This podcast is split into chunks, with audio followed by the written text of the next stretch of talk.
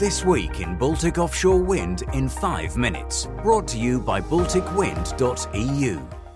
Hello, I'm Krzysztof Bulski, Publishing Director at BalticWind.eu, and I would like to welcome you to this episode of our weekly podcast. This podcast is brought to you by Baltic Power, one of the most advanced offshore wind farm projects in the Polish part of the Baltic Sea. For more information on the joint investment of PKN Orlen and Northland Power, please visit balticpower.pl. And now, time for the top news of this week. The European Commission presented a long awaited RE Power EU plan, which aims to quickly reduce dependence on raw materials imported from Russia. The key is energy transition. The plan gives an answer to the needs of the RES industry, and that includes streamlining permitting which was welcomed by the sector. Go to balticwind.eu for more comments on the RE Power EU plan, including one from Danish MEP Morten Petersen. Finnish investment manager Ålandsbanken Fondbolag has announced that it has extended its existing agreement with OX2 for cooperation in the offshore wind area. The supplementary agreement relates to the development of an additional offshore wind project to be located north of the Åland Island and named Noatun Nord. Iberdrola invests in operations building for offshore wind at Mukran port.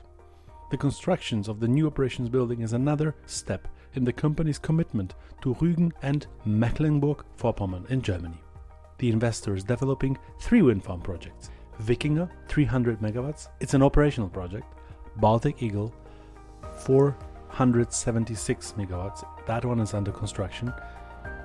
And Windanker 300 megawatts. That one is planned.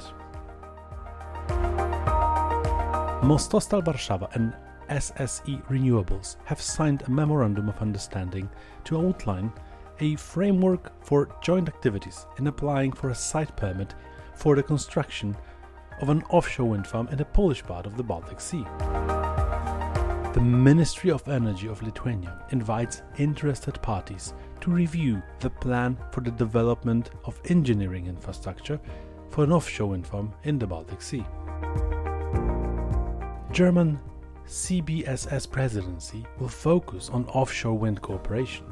Ministers of Foreign Affairs and other high level representatives have met in Kristiansand in Norway on the 24th 25th of May during the 19th ministerial session of the Council of the Baltic Sea States.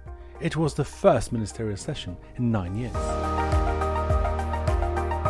Estonian Consumer Protection and Technical Regulatory Authority has announced that it will start the procedure of analyzing applications for construction permits for 20 offshore wind farms. On May 12th, the Estonian government passed the Estonian Maritime Spatial Plan, which we also reported about, which gives the authority the opportunity to carry out procedures for offshore wind that have been pending until now. And we have another event invitation. On June 9th, a hybrid suppliers day will be held, where you will have the chance to meet representatives of the leading investor, Ocean Winds, a joint venture of EDP Renewables and ENGIE for potential suppliers of services and components for offshore wind farms in Poland, it's a highly recommended event. It will be an excellent opportunity to discuss planned activities and requirements for the planned offshore wind farm project with the investor.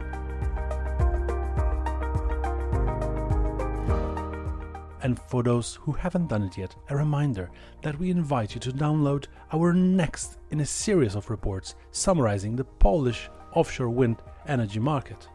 It is available on our website together with other reports. And as the Russian aggression continues, we continue to closely follow all information related to the war of Russia against Ukraine and its consequences, which are relevant for the offshore wind industry in the Baltic Sea. We stand with Ukraine. Thank you so much for listening to this podcast. We are excited to share more news on the offshore wind industry in the Baltic Sea next week. This was the week in Baltic offshore wind in 5 minutes. Follow balticwind.eu for more daily news from the Baltic Sea offshore wind industry.